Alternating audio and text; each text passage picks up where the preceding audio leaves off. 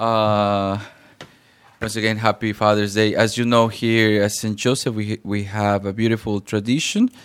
Every year, we invite a faithful father, right, to give us a, a beautiful reflection on today's gospel, and and he relates that gospel uh, into into his life. Now, uh, today we have a Pat Heatherman. Join me in welcoming.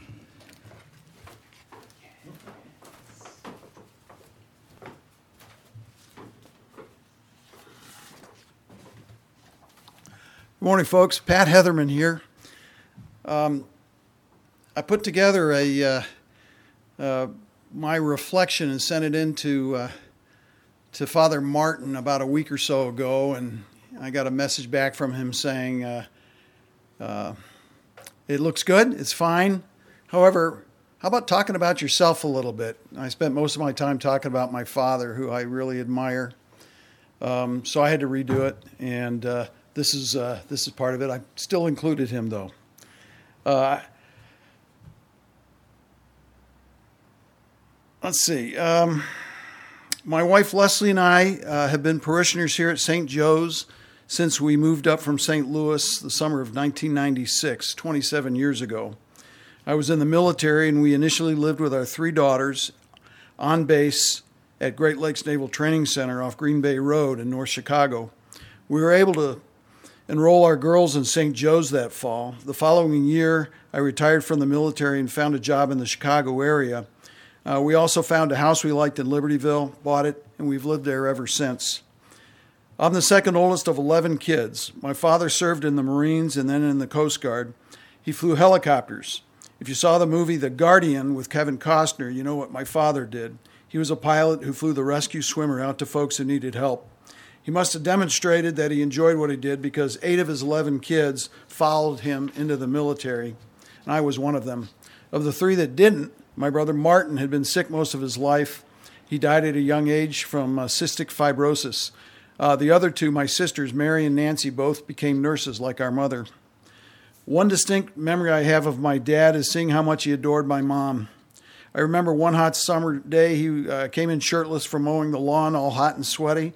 My mom made him stand in front of her as she slowly took an ice cube to his bare chest. Don't move, she said. Stand still. And he just stood there and giggled as she rubbed it all over his chest. There was another time when he was coaching my baseball team. I was about 10 at the time. And he had to work that afternoon and wasn't available to coach. And just before the game started, an orange and white Coast Guard helicopter flew over and landed in the field next to ours. My father got out wearing his flight suit, climbed up into the stands, and watched the game. Talk about one proud kid. My mother died in November 1997. My dad met and married my stepmom, Jean, in 1999. Her daughter, Patty, had moved up to Libertyville with her family. Her husband worked for Motorola. And so, for about 15, about 15 years ago, my dad and Jean bought a condo here and they became snowbirds. Up to that point, I'd worked a lot on the weekends, and although God had been a very important part of my life and a central part of my marriage to Leslie, I wasn't going to church much. Uh, but with my father here now, uh, going to 7:15 mass every Sunday, I told my wife I wanted to attend mass with my dad, and she was okay with that.